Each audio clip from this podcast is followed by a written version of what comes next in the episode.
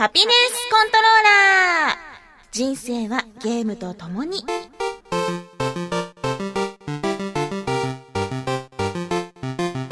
この番組は エフピーエス から美少女ゲーム、さらには洋ゲーまで、私 ディージェー ミスドの生きる糧となっているゲームについてご紹介。マスミ様ねえ、もう一回いいかな。えー、もう何回目だい。もう満足しただろう。ダメ、何度もメリーゴーランド乗って平行感覚をなくした状態でもヘッドショットが上手に決められるか特訓したいんだ。えーそんなちょっと引くくらいのゲーマーである私のお気に入りを次々にご紹介します。たまにはゲーム以外のこともお話しますが、大体が Z して。あ、もちろん、マスミ様の、その、ナッツも狙っちゃうからね。も、もうじゅっかいぐらい乗ろうか。ハピネスコントローラーレベルごじゅうろく、始まります。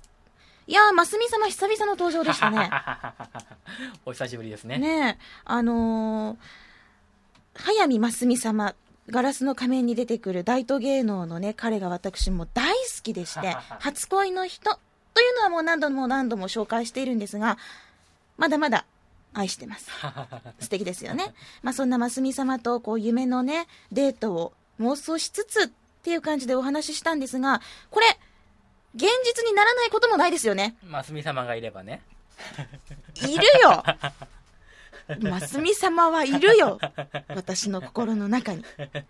あのですね、ちょっとローカルトークなんですけど、福岡市天神にある警護公園、うん、ずっと長いこと工事中で誰も入れないようになってましたよね、うんうん、で何が行われてたのかと言いますと、なんとじゅうにがつついたちからのクリスマスシーズンに向けて大改造が行われつつ整備をされてたんです。で、あの、メリーゴーランドってオープニングで話してたけど、実はじゅうにがつのついたちからいちがつのじゅうよっかまで、天神トゥインクルサークル。これうまいこと言ったって思ったやろ、書いた人。くるくるってね。天神トゥインクルサークルってね。まあ、インフンだ、みたいな。っていう、あの、タイトルで、なんと、警護公園に、去年に引き続きスケートリンクとメリーゴーランドが登場するんですね。すごいですね。すごいですね。え、これ常設じゃないよね。スケートリンクはまた冬の間で、うんうん、メリーゴーランドもこのいちがつのじゅうよっかまでだよね。うん、そうです、そうです。すごいですね。時間がじゅうにじからにじゅうにじっていうことで、まあじゅうにじからじゅうじか。うん、うーん、そうだね。お子様も大人の皆さんも楽しめる時間ですね。はい。大人さんびゃくえん、子供ひゃくごじゅうえんでメリーゴーランド乗って、まあ、スケートリンクはまた別料金になるんですけど、うんうん、楽しむことができます。へー、メリーゴーランドってえどのぐらいの大きさなんですか？うん、どうなんですかね。もうでも今の時点、収録時点でも外から見える形になってるので、へー、うん、通りがかった方はぜひチェックしていただけたらと思いますよ。じゅうにがつついたちってだってあともうみっかふつかでしょ？うん、うんうん、へー、すごいですね。スケートリンクって確かあの去年と同じだったらあの溶けない氷のやつ、うん、そうそうそう、溶けない氷というかなんかプラスチックみたいな特別特殊なやつに特殊な滑るやつが塗ってあって、うん、シュッと滑るっていうやつで、うん、あれさ去年さ私紹介するときにいや誰も来んやろってバカにしてたらめっちゃいたよね人ですね。ね、なんで今年からはさらに大きくして去年の いってんごばいの広さあるらしいですよ。へー、いや本当にこんなん誰がするんよって思ってたらリア充ってすごいのね、すごいのね。人がいっぱいいる中でねカップルで手つないでシューってやってんの。びっくりした、びっくりした。度胸がありますねえ、うん、でスケートのその靴もちゃんと貸し出しがあるので、うん、何も持たずに行っても全然滑り始められるんですよ。うん、うん、だからこうね道行く女の子ナンパしてちょっと一緒にスケート行かないみたいな。えー、スケートなんてそんなだってこっちなかなかないじゃないですか。あるんだよ警護公園に二人で愛のラインを紡がないかみたいな、そういうナンパもできる。しかもメリーゴーランドまでついてくる、うん、まあ、ついては来ないけどさ一緒に乗れるっていうね。えいいですね。メリーゴーランド乗りたいけど、うん、行ってきたらいいじゃない。ちょっと待って、スケートはさまだ一人で滑るのってマナーありだと思うんだよ、うんうんうん、あ、この人多分ウィンタースポーツ好きなんだろうなって思われるじゃん、うんうんうん、メリーゴーランド一人ってどう乗りながら収録する、こうゴウンゴウンってなりながら今乗ってまーすみたいな、回ってます、うん、にしゅうめですみたいなやりますか。うん、さんびゃくえんだしね。さんびゃくえんでさ、ケゴ公園の中央でね、福岡市天神のど真ん中で回れるんだったら、それはそれでって思いますよね。いやいや、面白いことやるもんですね。ね、まあ、もしあのね、近くにお住まいの方とか、このおよそいっかげつ、ん何週間、ろくしゅうかんありますね、うん、ろくしゅうかんの間に福岡に来るっていう方はぜひチェックしてみてはいかがでしょうか。で、なんでさ、これケゴ公園案内するんだっけ、うち関係あるんだっけ。うん、ちょっと関係あります。ディレクターは、僕は取材に行くかもしれないです。ほほーん。去年もね、あのスケート滑りに行って、その様子取材して記事にしたりとか、そんなのやってましたよ。へー、うん、へーへー。じゃあ私、あの西鉄の電車のある、ね、電車のホームの階から上から見下ろしとくわ。滑っとう滑っとうみたいな。滑り寄る。えー、いっぱい滑ればいいじゃないですか。ほら、滑るの得意じゃないですか。普段からよく滑ってるじゃないですか。はあはあ。よくね、あの、うん、オープニングの原稿を見せてはなしって言われたりもしてますけどね。ほら、もう滑るの大得意なディレクターはいっぱいここもう自分のためのリンクじゃないですか。あ、滑り納めも滑り始めもできますね、うん、素晴らしい。滑っといで。私見ないけど、うん、ありがとう。冬ですね。それにしてもあのね、じゅうにがつってね、実はパッケージタイトルで欲しいゲームが発売されないんですよ。えー、発売も少ないんですか。うん、例年に比べては少なめだと思います。えー、あと私がやりたいタイトルが出ないっていうのと、うんうん、そうですね、まあキネクト持ってる方だったらラブトレぐらいかな。ラブトレとか、まあ、でも興味のある人にはあるタイトルがちゃんと発売はされるんですけど、うんうん、私のこうね、職種に引っかかるようなものっていうのがなくて、うーん、うん、じゃあもう積みゲーをどんどん崩していく。そうなんです、うん、そうなんですが、基本的にいっぽん崩すとさんぼん追加しに行く、うん、何それっていう謎のサイクルが私の中にありましてはあ、増えていく積みゲーですよ。中古のを見つけて買っちゃったりする。そうそう、ね、安いきゅうひゃくはちじゅうえんか、面白くないって聞いたけど買っちゃおうみたいな感じで増えていくんですよ、これが。でもまあ年末ね、そのせっかくまあ新規タイトルが、私が欲しいのがないっていうことは時間が取れるわけですし、うん、これまでやってこなかった古いタイトルとか、うん、できたらいいなって思ってます。うん、やっとこやっとこ。じゃあ年内に頑張る、はい、ゆる具体的に具体的に言って。年内に実績を、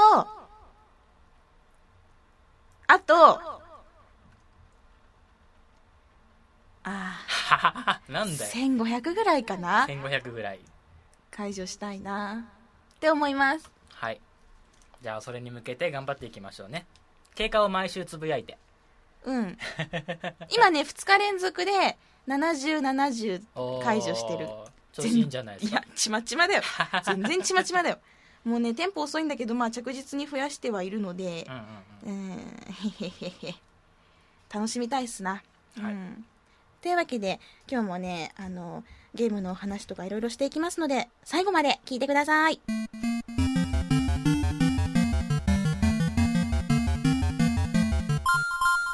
それでは最近私が遊んだゲームのことを少しずつかいつまみながらお話ししたいと思います。まずは先週ね、あの予告していました ヘイローフォー のお休みを取るよって言ってましたよね。はい、取りました。朝くじから遊んだんですが、ヘイローフォー すごいです。何がすごいって、グラフィックが、あれ、うちのさんろくまるさんってこれもう次世代機だったっけみたいななんかこう、次の新しいさんろくまるだったっけみたいな、そう思えるぐらいの、どれだけの処理がね、この機械の中でされているのかって思うぐらいの美しさなんですよ。もう空気が見えるぐらい。わかるよ、そのね、伝えづらいんだけど、空気がその見てる時にその感じることができる、うんうんうん、草ももうなんか葉脈まで見えるような美しさ、土もなんかこう、あ、すごくここにこうなんか敵に倒されて、ここにぐしゃってなったら苦いんだろうなって思えるような土、ね、なんかこうちょっと湿気がある岩、ぬるっとした岩とか、あと流れ落ちる滝がね、その水のなんていうのかな、その水がこうふわって舞う様子まで本当に綺麗なんですよ。いちいち立ち止まって拡大してこうグッと見て楽しんでしまうっていう、このグラフィックの素晴らしさにやっぱりこう圧倒される。まずそれが一番の感想でしたね。これまで見たどんなゲーム何でも綺麗ですよ。例えば綺麗だって言われるのはアサシンクリードとかもありますし、他にもね、ギアーズだってこう色が鮮やかになってスリーはなんか綺麗だねって言われたりもするけど、ステージが違う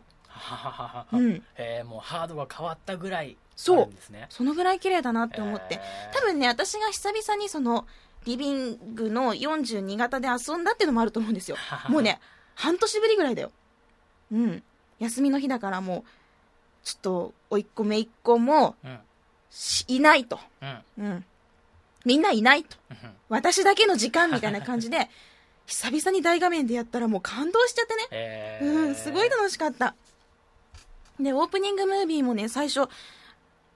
映画みたいな実写のね映像だなと思ってたら、なんかリアルタイム処理の シージー らしくって、もう本当に人の肌とかねすごいの、表情の変わり方とか、えこれえグラフィック シージー なのみたいなね、本当に美しくて、うん、なんていうのかな、こうまあ言っちゃ悪いけど、やっぱ日本のと違うお金のかけ方変えるとこんな違うんだみたいなねすげえ最近の技術ってすげえって、いっぱいお金をつぎ込んでたくさんの人がいて、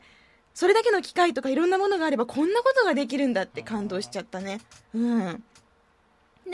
中身としてはですね、まだ途中までしか進んでいないので、詳しく皆さんより全然詳しくお話はできないんですけれども、とりあえずスナイプが楽しいですね、やっぱり。うん。ぴょんぴょん跳ねながら銃を撃つっていう、そういうあのヘイロ独特の操作があるんですけれども、スポーツシューティングって言われてて、なんかこうね、他のそうだな エフピーエス、ティーピーエス みたいに隠れながら、ね、行くとかじゃなくて、もうそれはもう動きつつ、すごい動きながら打つっていう感じなんですよ。楽しいですね。アクティブな感じがして、常に周りに気を配りながら仲間の様子も確かめながら動いていくっていう。でゴリ押しもできない、うん、あそれ多分私難易度上げてたからかもしれないけど、基本ゴリ押しもせずにこういい感じに常にハーハードキドキしながら進めていくっていうね、めっちゃ楽しいんですよ。で、そうだな、あの、ワートホグっていう乗り物がお気に入りでして、まあ、これ普通の、こう、砲台がついた車と思ってもらって大丈夫なんですけど、乗るじゃないですか。乗れるんですよ。うん、乗るときにですね、絶対に右側から乗ってしまうんですよ。お外車ですから。外国のゲームですから、左が運転席なんですけど、うん、よっしゃ、こっからワートホグでガンガン進むぜバタンうんみたいな、ハンドルがない、うん、そうそうそううむむってなって一回降りてやだやだ日本人ってやだって思いながら左に乗ってブーンっていくみたいな、えー、よくありますよこれ。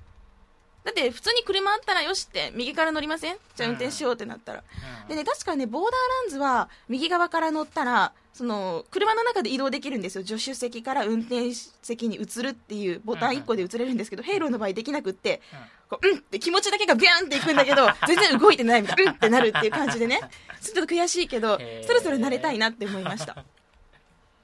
でまだまだ全然進めてはね、全然進めきっていないんですけれども、本当に綺麗だし、コルタナもね、なんかこれモザイクかけた方がいいんじゃないかってぐらい生めかしくて綺麗だし、うんとてもいいなと思いました。もうこれはやっぱりフレンドとちょっと一緒に高難易度進めていこうねって、キャンペーンやろうねって言ってるので、しっかりと頑張りたいなと思います。ヘイローとギアーズどっちが好きって言われたら、私いつもギアーズっては言ってるんですけれども、やっぱヘイローその技術すげえなと思いましたね。あとはぼちぼち進めておりますディスオナード、こちら今実績がはっぴゃくほど進みました。うん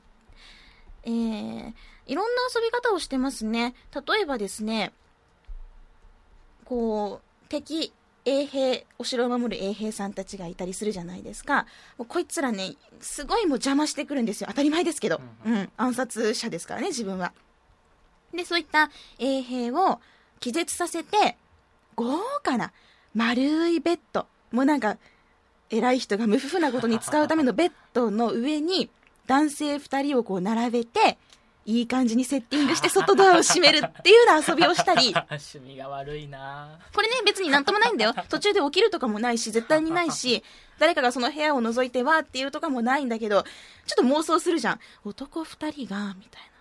これ横にトレイがあってお酒が乗っててでグラスがあって男ふたりベッドの上に乗ってると気絶しててなんかこうちょっと腕もねいい感じでこう合わせてこう腕枕みたいに頑張ってねもうねすごいのじゅっぷんぐらい頑張るの腕枕みたいになるように起き直して起き直してってやってそれでハッて起きたら隣にはなんか同僚がいるみたいなねすごくない？でそれでねハッと起きなくてもなんか誰かがそれを覗いたらどう思うんだろうこの二人はできてるって思うんじゃないかとか思うとすごい楽しくてなんかいつも邪魔してくるその衛兵たちをそういった精神面でボコボコにするっていうのが楽しい。じゅっぷんぐらいこうニヤニヤしながらもうずっとやってるんですね。うん。でパシャパシャって写真撮ってニヤニヤっとしてもう何事もなかったかのようにその場を去る。えー、写真撮って、うん、自分の iPhone とかで。うん。という遊びとか、あとなんかあの私前ギアーズでカーマインを使いながら血文字を書いたことがあるんですけど、それと似たような感じでこうなんていうの倒れたっていうかまあ死体を使って一文字を作ろうと思ったんだけどこれ大変だったんでやめました。うーんこれ大変だなと思ってなんかこうハーピーコーンとか並べようかなと思ったけどちょっと大変でしたね、うん、あとはあのー、倒し方によっては首と体が離れるんですよ。なるほど、うん、でその、あの首を持つことができまして、うん、この首を壁に投げますと、うん、ちょっとだんだんピーになってきたね。ちょっとあんまりさらっと言うね。首を壁に投げるとなんかそういい感じにこうトマトがこう潰れたようなビチャってのが広がるんですよ壁に。ははは割とこういい感じに。いい感じに。で何度も何度も投げつけることができるから、よしあの壁を真っ赤に染めるぞって思って首を持って運んでいってベチャン拾ってベチャンみたいなあのあれを思い出す。なんかサッカー漫画とかホイッスルとかさ、うん、あとなんかそういうのでなんだろう川川の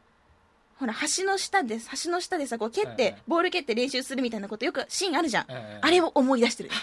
ベシャッグチャッ拾ってベシャッ赤くなった次あそこ狙おうみたいなで壁一面真っ赤にして遊んだりとか。あ実績ないよ全然これ言っとくけどないよ。あとあのー、そうだなまあまあこれシーンは全然普通に用意されてるんですけどお風呂を覗いてニヤニヤしてみたりとか、うん、楽しんでますね。全然正規の楽しみ方ではないです、うん、で、まあ、このディスオナードを今度詳しく紹介しようって思うんですけど自分の行動によって後半すごく展開が変わってきます、うん、ハイカオスローカオスっていうんですけれども、まあ、どれだけ世界が街が混乱しているかそれともすごく落ち着いた状態で進んでいるかっていうのが変わっていくんですけどこのね変わりっぷり私は先にローカオスをやって今ハイカオスで進めてるんですけど楽しいです。あいろんなところ変わるんだなって。例えばあの探している女の子が助けた後になんか変わったりとかあと仲間の安否とかも最後全然違うんですよ、うん、でこういうのはこだわりがあるしすごくいいなって思ってで, で私はローからハイでやったんですけどこれからやるっていう方はハイからローでやった方が多分楽しいと思います、うん、まあその理由はあのプレイされたらわかると思いますよ、うん、あとどんな楽しみ方したかな。あのね基本的にそのミッションの最初には船でねサミュエルっていう人が船でこうそのミッションがあるところまで送ってくれるんですよ。であるところで彼がスーッとその船を離れる時があってじゃあ、まあ、行ってこいみたいな感じで離れていく時があるんですよ。普段はずっとそこにいるの、うん、でその時になんかこれまでずっと一緒にいたのに寂しいなって思ってその船にビュンって乗っかってじーっとこう待って運ばれたらねポリゴンの谷に落ちまして最後に私こういうの好きなんよ。普段行けないところに行くとかポリゴンの隙間に落ちるとか、まあ、基本的にフォールアウトシリーズでやってるんだけどすごい好きなんですよね。こう見上げたら人の足があるとか全然なんかこうここはもう見られるって想定していないんだろうなみたいなそういう作りの場所とか、うん、すごい緻密に作られた空間の中でそんなのを発見するとそうそうそうそうなんかぽっかり空いた場所とかね裏の世界がこういうの好きなんですよね。だから全然ちゃんとした楽しみ方はしてないけれどもじわじわじわじわ頑張っててあの今実績はっぴゃくくらいそしてちょっとローカオスでできなかった実績があったのでさん週目に入ろうかなと思ってます、うん、頑張ってますよ。あとはねいろいろちまちまちまちま遊んでます。例えばズーマ Xbox ライブアーケードのズーマっていうのもやってまして、久々に遊びましたね。これ持ってたんだと思ってちょっと起動したらハマっちゃったんですけど、パズループってわかりますか？何ですか？パズループっていうあの日本のゲームがあるんですけど、うん、なんていうのかな、こうぐるぐるっとこう画面を周りから囲むように、うんうんうん、いろんなボールが並んでて、で中心からこう球をポンって投げると、うん、投げてその同じ色がみっつ重なると消えるっていう、うーん、そのぐるぐるって長いボールのなんか集まりを最後最終的になくすっていうようなゲームなんですよ。でそのぐるぐるってなってるボールのその列はどんどん中心の落ちちゃいけない穴に向かって落ちてて、それを落ちないようにどんどんボールを消していく、ボールが進むのが早いか、自分がそのみっつ以上同じ色を当てて消すのが早いかっていうような、そういうゲーム、まあよくあるタイプなんですよね。でそれをちまちま遊んでまして、まあ、ぶっちゃけるとこういうパズループ風のゲーム、ズーマみたいなゲームっていうのはスマホのアプリにいくらでも無料であるんですよ。でもですよ、ちょっとマイクロソフトポイントを出せばちょっと出すだけで実績がもらえるんですね。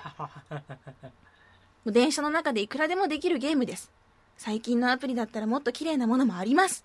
ですが実績があるんですよ。そのためにやってますね。えー、さんじゅうろくまんばんだからすごいとかではない？あ、全然ない。実績がある。あ、そう。うん。全然ないけど実績がある。もうそれってすごいことじゃない？一番すごいことだと思うんだよね。で、これは疲れないし、延々とやってしまうのですごい時間泥棒でね、怖いんですけど、寝る前に、ああ、もうディストナートも疲れたし、みたいな、ベッドの中で寝るまでやろうって静かにやるのが楽しいゲームだなと思います。そうですか。うん。あと久々に昨日しあのちょっと起動して実績をにじゅう解除したのがドリトスクラッシュコース、うんうん、こちらはどういうゲームかと言いますと、自分のアバターが一生懸命走ってくれる障害物競争なんですよ。えー、ちなみに Xbox ライブアーケードです。ズーマと同じくね。で操作方法も簡単で、左スティックで移動、 A でジャンプ、トリガーでダッシュっていう横スクロールの障害物競争なんですね。うん、前紹介したトライアルズのコミカルなこう徒競走版と思っていただければ大丈夫です。かけっこ版って、うん、で例えばどんな障害物があるかっていうと、ベルトコンベヤーが流れてたり、あとあのなんかボール発射機みたいなやつからボールが次々に飛んできて走るのを邪魔されたり、あと上からなんかこうドシーンドシーンってなんか降ってくる場所があったり、あと穴がたくさん開いててジャンプして飛び越えたり、ロープからロープを掴んで移動したりとか、あとそうだな、ハンマーがね手前と奥にブオンブオンっていってて、それに当たるとこう画面にバシャンってぶつかってこう画面が割れるような演出があったりとか、すごいこういろんな障害物があるんですね。でそういうのをかいくぐりながら進むっていうゲームなんですけど、シンプルでもすごく可愛くって、何より自分のアバターが可愛い。そう、こんなにねこんなにいろんな動きができるんだっていうのに感動するの。へー、うん、私は自分のアバター使うゲームって大好きなんですよ。ケフリングスとかもそうなんだけど、まあ美化して作ってるんで可愛いんで、だからね、なんかとてもおすすめなんです。アメリカとヨーロッパと日本っていうコースがあって、それぞれごステージあるから結構ライトに楽しめますし、あとオフラインとオンライン対戦もできるんです。オフラインだと画面分割で上下でできたりして、ちょちょちょちょ、なんでそんな早いんみたいな。上と下で喧嘩したことあるんですよ、私。うん、ちょ、待てよみたいな。ちょ、待てよ、私初めて見たけん、これみたいに。喧嘩したこともあるんだけど、そういう風なね、接待とかもできるので、えー、接待プレイにもおすすめですね。うん。で、フレンドのタイムとこう、競えたりするので、一人で延々やってしまいます。あの人、え、マジでいっぷんじゅうびょうなのみたいな。私どう頑張ってもじゅうごびょうなんだけど、みたいな。そういうなんか地味に遊んでしまう。でもすごく楽しい。ドリトスクラッシュコース。あとはそうだな、あのー、オータムセールっていう今秋のセールが開催されてて、いろんなゲームが安くなってるんですね。でそれを落としたりとか、レフトフォーデッドツーのダウンロードコンテンツ、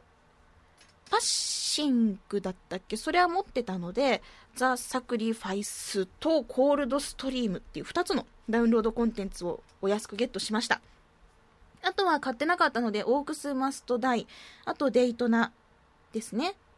をダウンロードして、まだ起動はしておりません。あと今日、えーと、先週お便りでいただいたロケットガールっていうさ、なんかすごい超兄貴みたいな見た目のなんだこれって笑ったみたいなゲームをお便りで紹介していただいたじゃないですか。落としましたよ。おわー超兄貴わーって感じもうね、私の私のねあれ予想合ってたのな、確かさ女の子がロケットにまたがって飛ぶみたいなこと言ってなかった、うん、まんまでした水着のボインボインな姉ちゃんがロケットにまたがって飛ぶ横スクロールであの A ボタンを押してる間だけロケットが上昇して離すと落ちるって、うん、もうそんだけなんですよ。だから障害物飛んでくるものを避けながら、うん、上がったり下がったりしながら水着の姉ちゃんがひたすらただこう横スクロールでビューって進んでいくっていうおおーって感じですよ。おおーみたいなでこれはなんかこうシンプルでいいんですけれども、演出がですね、うん、赤いフラッシュがめっちゃビカビカ光るんですよもう、もうねお目目が死ぬって思ってやめました演出がかなりきついので、そういうどぎつい演出に負けないっていう方とか、まあ、ちょっと怖いもの見たさの人とか、あのなんかちょっとこういろんな面で奇特な人とかちょっと見てみたらいいと思ううん。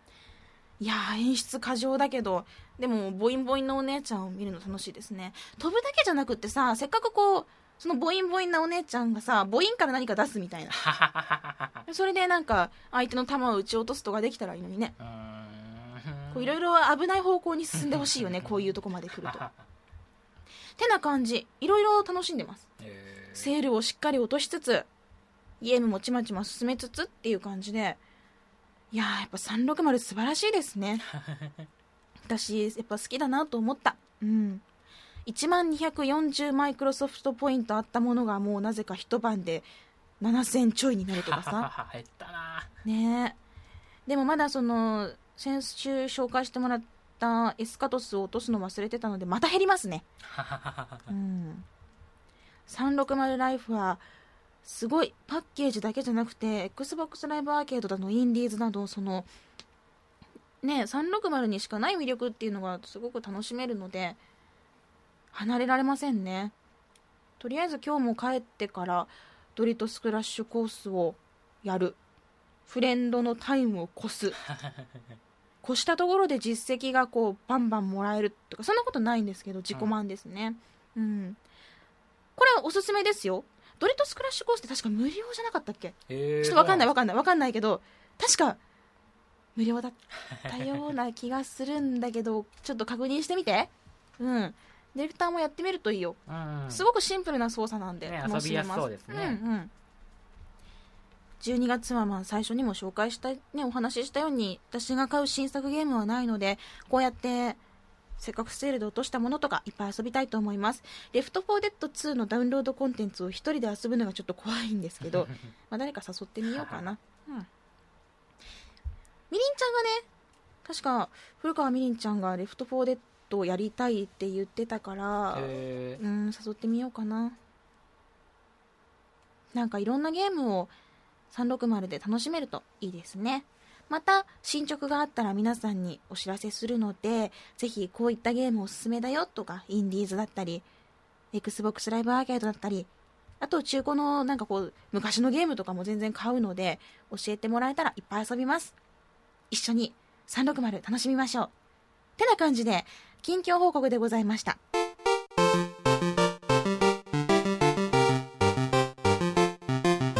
ドリトスクラッシュコースはやはり無料のようです。ああよかったよかった。いつ落としたのか分かんないけど多分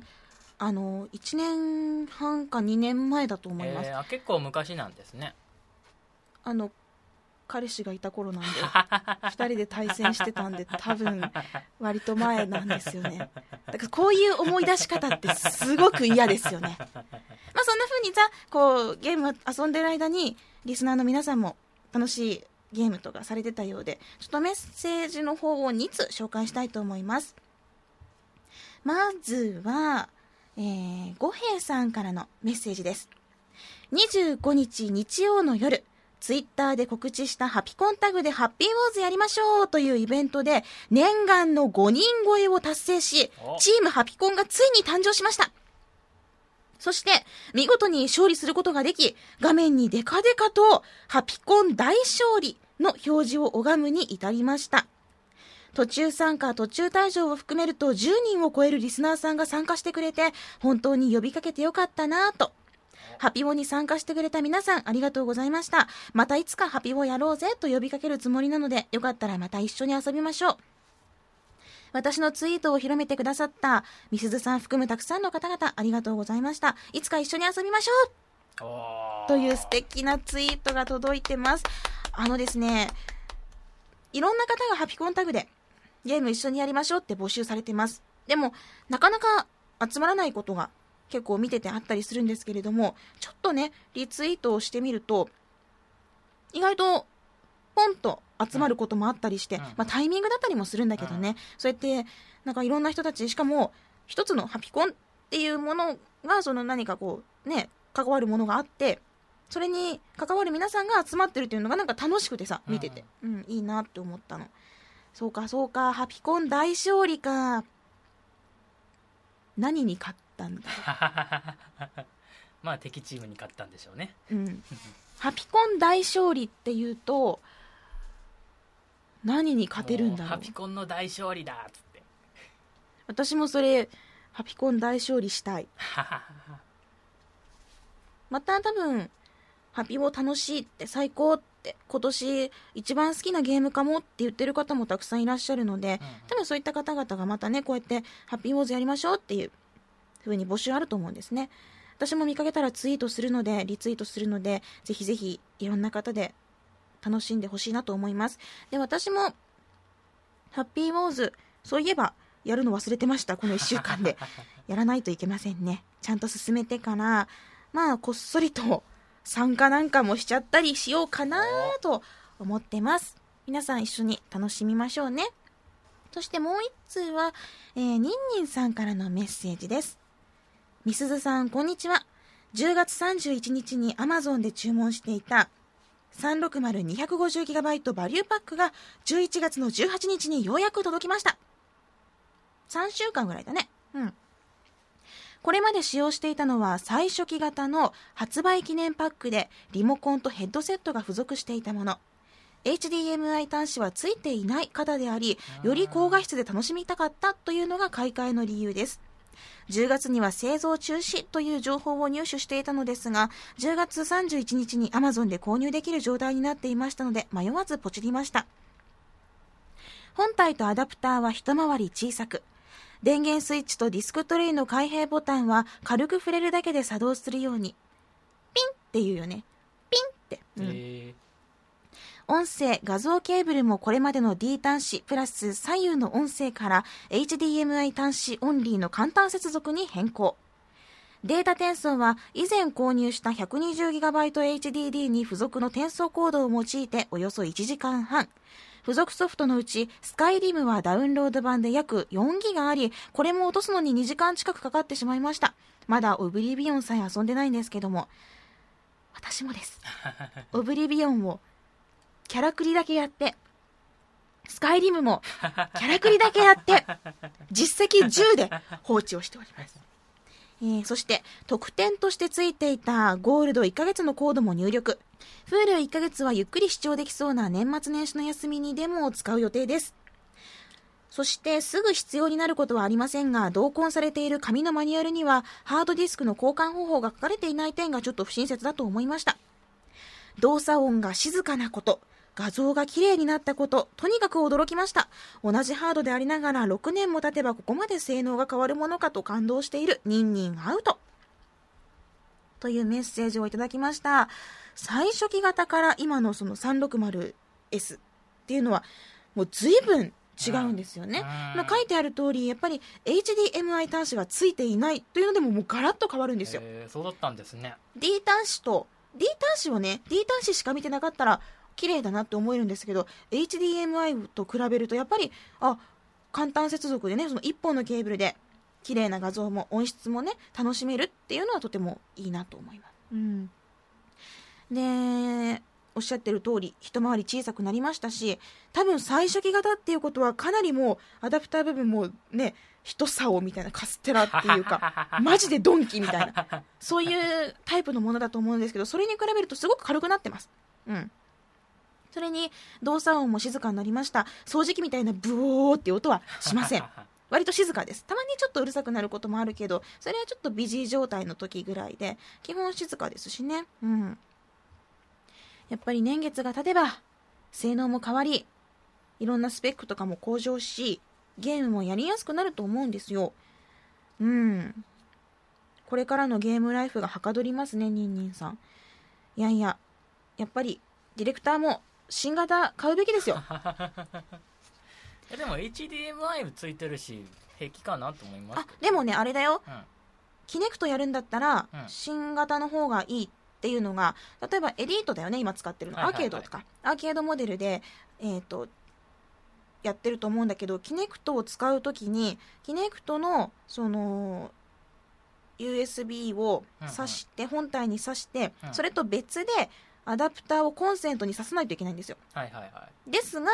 新型ですとね、お客様新型ですと、はい、なんと ユーエスビー に差し込まれますと、そこから電球あの電力を供給して稼働しますので、いっぽんでいいんですか？そうです、そういうことなんです。えー、それは部屋が片付きますね。た確かそうだった気がする。あ、そうなんだ、うん、このこの人ちょっと不安そうみたいなね。いや確かそうなんよ、あの今私がだって繋いでるのアダプター繋いでないもん。えー、そうなんだ、うん、多分ね、うん、あと新しいやつはあれですよね、無線接続できますよね。そうなんですよ、うん、これまでのモデルですと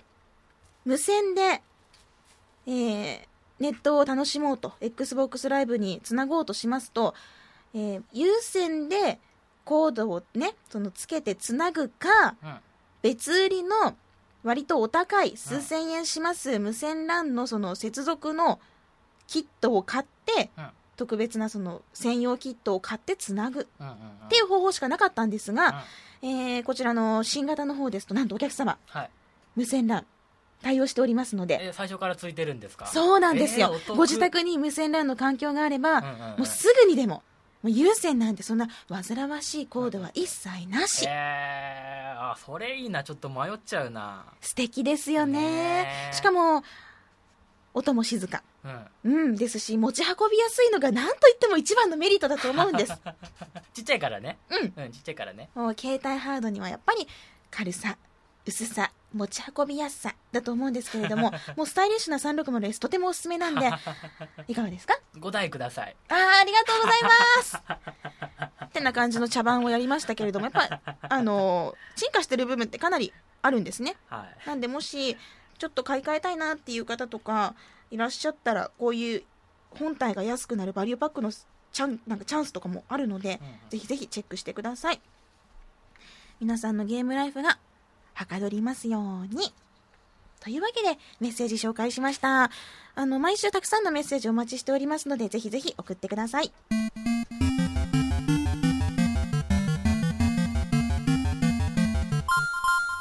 それでは今週もとっても流れが早かったハピコンの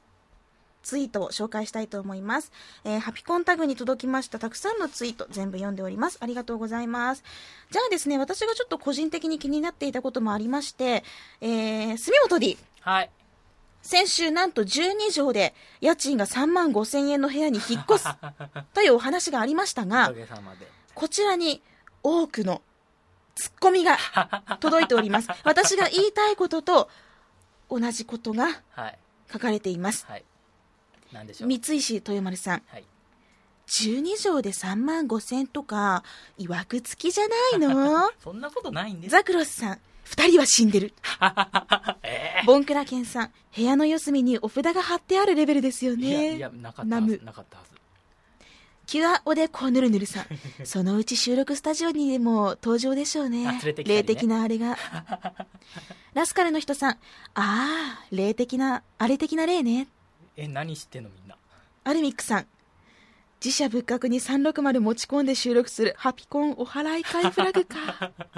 そんな大ごとに、うん、とか言われてますよ、まあ、その他のツッコミですと、うん、あの俗悪さんがじゅうにじょうでさんまんごせんえんだとディレクター絶対許さんとか嫉妬が届いてたりとか、あとは諸広さんが ワンエルディーケー の エルディー の部分はリビングデッドだよねとかね。じゃあもうリビングデッドキネクトですごいね、なんかね、 いち, いちってなんだみたいなね、うん、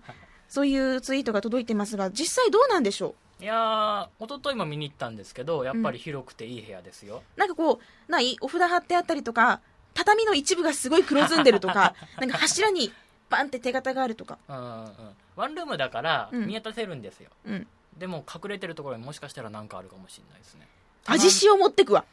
味塩バーって散らしながら行く普通に持って盛り塩にして普通に味塩あの味塩掃除に困る味塩巻きながらなんかこう裸足で帰ってきたらなんかザラザラするってなるように痛い痛いって、まあ、なんもないといいね。ですね。いやでもあんまりにも安い物件とか不安ってね、うんうん、やっぱあるじゃないですか、うん、まあそれはちゃんと言わないといけない決まりがあるから。でもそれって聞かれたら言わなきゃいけないけれども、うん、いっかい誰か間に何ヶ月か住んだらいいとかそういうのあるじゃないですか。まあそれはありますね、うんほらもうお願いやけんさこのハピコンにさ変な雑音が混ざるとかやめてもねジジジジジーとかだってさ気をつけます、うん、グーグーとかねグーとかね、うん、なんかあーみたいな声が入ってくるとかそういうの怖いけん本当にやめてね、うんまあ、こういうツッコミは私もしたかったのでちょっと皆さんありがとうございます。じゃあ気を取り直してゲームに関するキネクト、えー、ああれかなんだっけ、うん、あのハッピーアクションシアターは遊んで、うん、ろくにんいないと実績、ね、解除できない実績がなぜかひとりで遊んでるのにポコンってなるとかキネクトが謎の誤作動をするブンって動くとかねなんかあのまだ起動しただけなのに近すぎますとかどこにいいんだよみたいなどんだけキネクト覗いてんのみたいなそういうことが起きたりとか、えー、それ怖え怖えだってだってさキネクトやってる時に自分の影の後ろにもう一人いたらどうするはっって振り返ったら誰もいないのに明らかにその赤外線が読んでる、うんうん、どうそれはやだそれやだね、しかもなんか踊ってるうちにどんどん近づいてきて僕は夜な夜なこうマイケルを踊ってたら何かもう一人人影がいるってそう一緒にスリラーやってるとかね嫌だしかもスリラーみたいなどうどうどうどうそういうことあったらちょっと報告して味塩持っていくからじゃあ気を取り直してツイート紹介していきましょうかね。えー、この間紹介したというかその紹介していただいたエスカトスについてのツイートたくさんシューターがいらっしゃるようで届いています。例えばボンクラケンさんスミディがシューターだったとは結婚しようってきてますよ。お友達からお願いしますだってあとヘタレンシューターさんがあもう名前からだってシューターですもんね。とうとうみすずさんもエスカトスでシューティングデビューか胸熱。以前イカルが面白いって言ってたしジャンルは違えど エフピーエス で打つ楽しさを知ってるんだからシューターの資質は持ってると思うってそうイカルガはねその白黒反転するっていうのがあなんか私はそのシューティングを知らないので新しくて面白いなって感じたんですよね。でスカトスはまだちょっとダウンロードしていないので忘れてました。せっかくまだ我が軍の戦闘力はっせんとか近く残ってますのでこちらを使いたいと思いますあと、えー、アルミックさんシューティング初心者ならデススマイルズがおすすめでこれ前も言われたことありますよね、うん、別の方からそうシューティングって難しそうっていうと必ずこのデススマイルズっていうのを勧められるんですよ。でそのアルミックさん曰くキャラ絵が可愛いし難易度を下げればクリアも簡単あとはおすすめはトラブルウィッチーズかな同人からゲーセンから家庭用と進化を遂げた良作です。こちらもキャラ絵可愛いよっていうおすすめが来てますね。デススマイルズかこれはよくお店でも見かけます。そしてひさめさん、みすずさんのグワンゲのイントネーションが独創的で聞くたびにニヨニヨするって。ね、なんだこのグワン、グワンゲグワンゲ。グワンゲ。グワンゲ。グワンゲ。グワンゲ。グワンゲ。な、なんだこのグワンゲってなんだもうなんか私、これを見てそのグワンゲについて考えたんだけど、ゲシュタルト崩壊を起こしまして。何ですかこのどういう意味があるんですかグワンゲなんかこうあるんですか何か意味がなんかきっといやらしい意味があるんですよ。わ連呼しちゃったやだやっぱ Z 指定だな。で私としてはグワンゲキネクトみたいな感じが落ち着くかなと思うんだけどなんなんみんなどういうどういう風に言いよるん気になるわもうえー、まあそれグワンゲは置いておいてケイスケさんデビルメイクライのデモをプレイしてみました。スリーの時のやんちゃな感じのダンテで結構いいかも期待しなしてなかったのでこれは買いかなとかタコボーさん、デビルメイクライ体験版かなり良いできた、アクションは苦手だがこれは買いかもっていうようなツイートが届いてますね。とかでももうきなんか来てるんだね。でも全然知らなかったのでちょっとチェックしてみたいと思いました。あとはあとは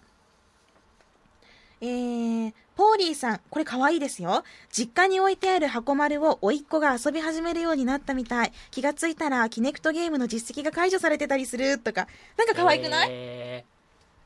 ー、多分その実家にある箱丸のタグを覗いたらね、そういう風にちょっと増えてたりするんだろうけど、可愛いよね。なんか、まあ甥っ子さんの年齢にもよるけど、まあ多分小さいのかなと思うんだけど。こういうのは微笑ましくていいなと思いました。荒木家でもそんなのがあるかもしれないですね。うちは触らせませんからゲームには。あ、それは教育方針として。いや、じゃじゃじゃ私のだから、うん。ゲームは邪魔しないでっていう。最近さ、甥っ子と姪っ子にさ、声をかける言葉が冷たいって気づいたの。うん、なんかね、甥っ子にかける言葉が最近。触らんでしか言ってないんよ。もうだってね、いろいろ触ってくるんよ。甥っ子も姪っ子もそうだよ。まあ、お化粧してると何でもかんでも奪ってくるし、なんかしてたらもう絶対触る。姪っ子はあのまだゼロさい、口に入れるとかするから、うん、もう触らんでって、うん、ま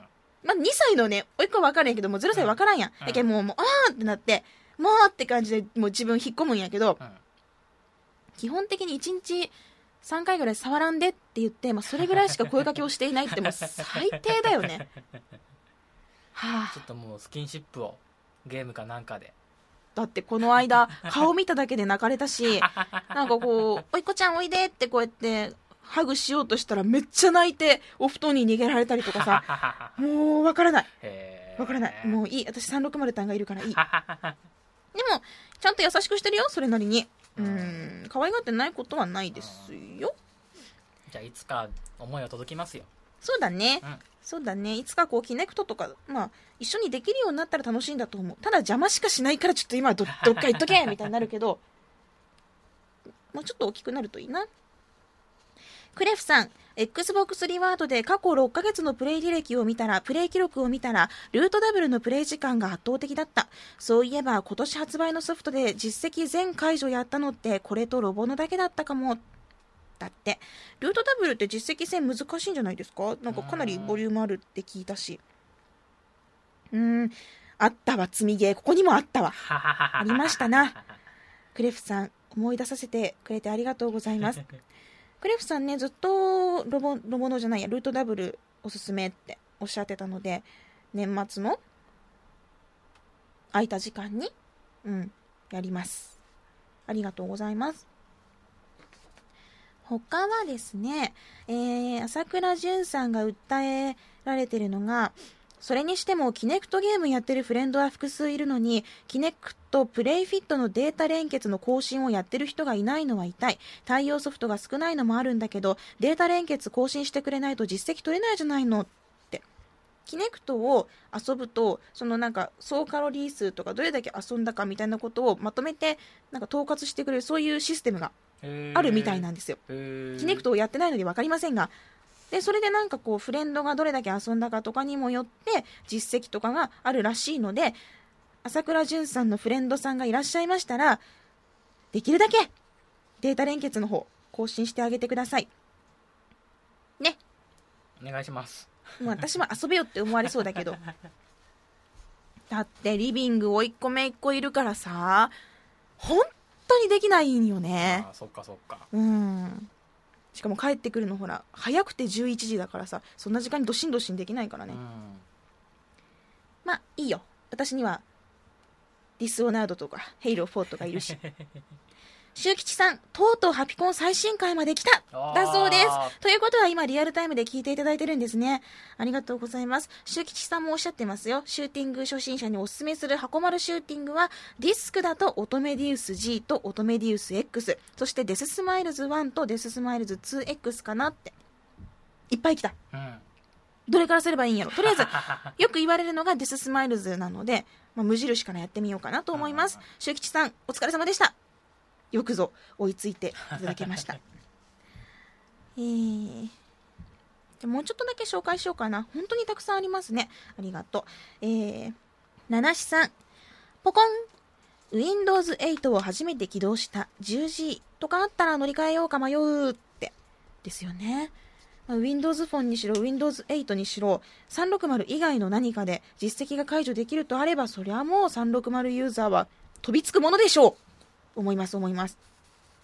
そういった世界になるといいね。ペポラさん、気になっていたオークスマスト代とデイトナが半額になっていたから急いで購入。最近さんぜんごひゃくゲイツ月 いち,に 回 いってんに 回 いち,に 回かな補充しているような気がするって。正常です。正常な判断です。ケミカルドンさんでいいかな。ケミカルドン、ケミドン。出張にさんびゃくろくじゅうを持っていけなかった私を笑ってください。笑わす。クスクス。この人、出張にさんびゃくろくじゅう忘れ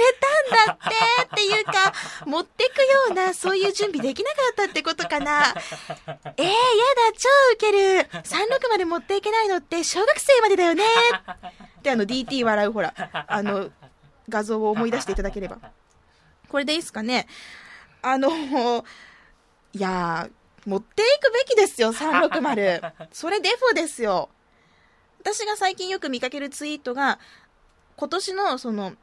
実家に帰省するとき、年末にはさんびゃくろくじゅう荒木さん見習って持っていこうっていう、そういうねツイートをよく見かけるようになって、これって去年はなかったんですよ。少なかったんですよ。でもその去年ほらインサイド エックスボックス ねってたの年末だったじゃないですか、と正月にかけてだったから、そういうふうに言ってくれる方、もともとハピコンを聞いてた方しかいなかったんだけど、バンと増えてですね浸透してきた。うん、さんびゃくろくじゅうは携帯ハードっていうのが徐々に広まってきて、まあ、こういった正しい情報だからさ、あのね、間違ったことじゃないからいいと思うの。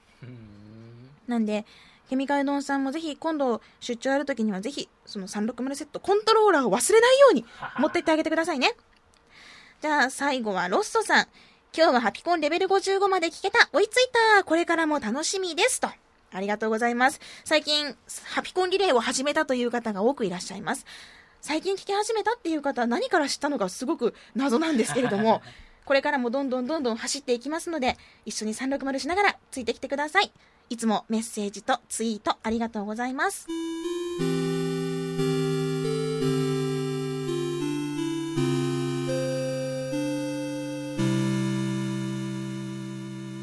グワンゲ、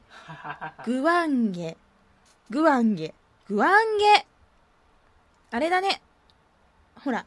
たまにメッセージとかくださる。フルチンさんっていらっしゃるじゃないですか。最初お名前見た時にはもうやだ、もう何なのこのメールって思ったけど、まともな内容で、あ、フルチンじゃなくてフルチンってそのあだ名の方の読み方なんだなって思った時をなんか思い出した今まずい発音の方普通に言ったよあのね、古市オンラインってさ、私ツイートにも書いたんだけど、古市オンラインっていう通販サイトがあります。ゲームとかを取り扱っている、あのとてもお得なね値段でも特典とかつけてくれるいい通販サイトなんですけれども、このフルイチオンラインからメールが来るとどうしてもねフルチンオンラインに見えるんですよ見えるんですよ、はい、これを思い出して、うん、でも意識しすぎですね。でもね、あのそのあだ名のようにフルチンっていう方もいらっしゃるわけですから、うん、ね、アクセントって大変っすね大変っすわ。グワンゲ、グワンゲ、グワンゲはアクセント辞典載ってないの？載ってないんですよ。私手持ちのアクセント辞典をどんなに開いてもグワンゲって載ってないんですね。もう平坦に言おうかな、グワンゲグワンゲ楽しいみたいなどこの機械音声だみたいな。あ、シリさんとかに読ませてみる。ああ、いいかもしれない、うん、iPhone でさ、ちょっと読ませてみようかね。まあいいや、エンディングいっていいですか？どうぞ。エンディングいっていいですか？お願いします。はい。番組の最新情報はラブ エフエム のウェブサイトからチェックしてください。ユーアールエル は ラブエフエムドットシーオードットジェーピー、エイチティーティーピーコロンスラッシュスラッシュラブエフエムドットシーオードットジェーピー です。パソコンかスマートフォンからアクセスするとポッドキャストのコーナーがありますので、そこからハピネスコントローラーを選択してください。メールフォームや私みすずのブログへもリンクしています。ツイッターのハッシュタグはシャープハピコン、シャープ エイチエーピーアイシーオーエヌ、ハピコン、番組に関することをつぶやくときにはぜひ使ってください。ということで、今回はここまでです。なんかいっぱい喋った気がしましたね。ハピネスコントローラーレベルごじゅうろく。お相手はみすずでした。また次回をお楽しみに。ハピコン。 ごじゅうジー イルミネーションが眩しい季節になったので、引き出しから イーエムピー グレネードを取り出した。ラブ エフエム ポッドキャスト。ラブ エフエム のホームページではポッドキャストを配信中。スマートフォンやオーディオプレイヤーを使えばいつでもどこでもラブ エフエム が楽しめます。ラブ エフエムドットシーオードットジェーピー にアクセスしてくださいね。ラブ エフエム ポッドキャスト。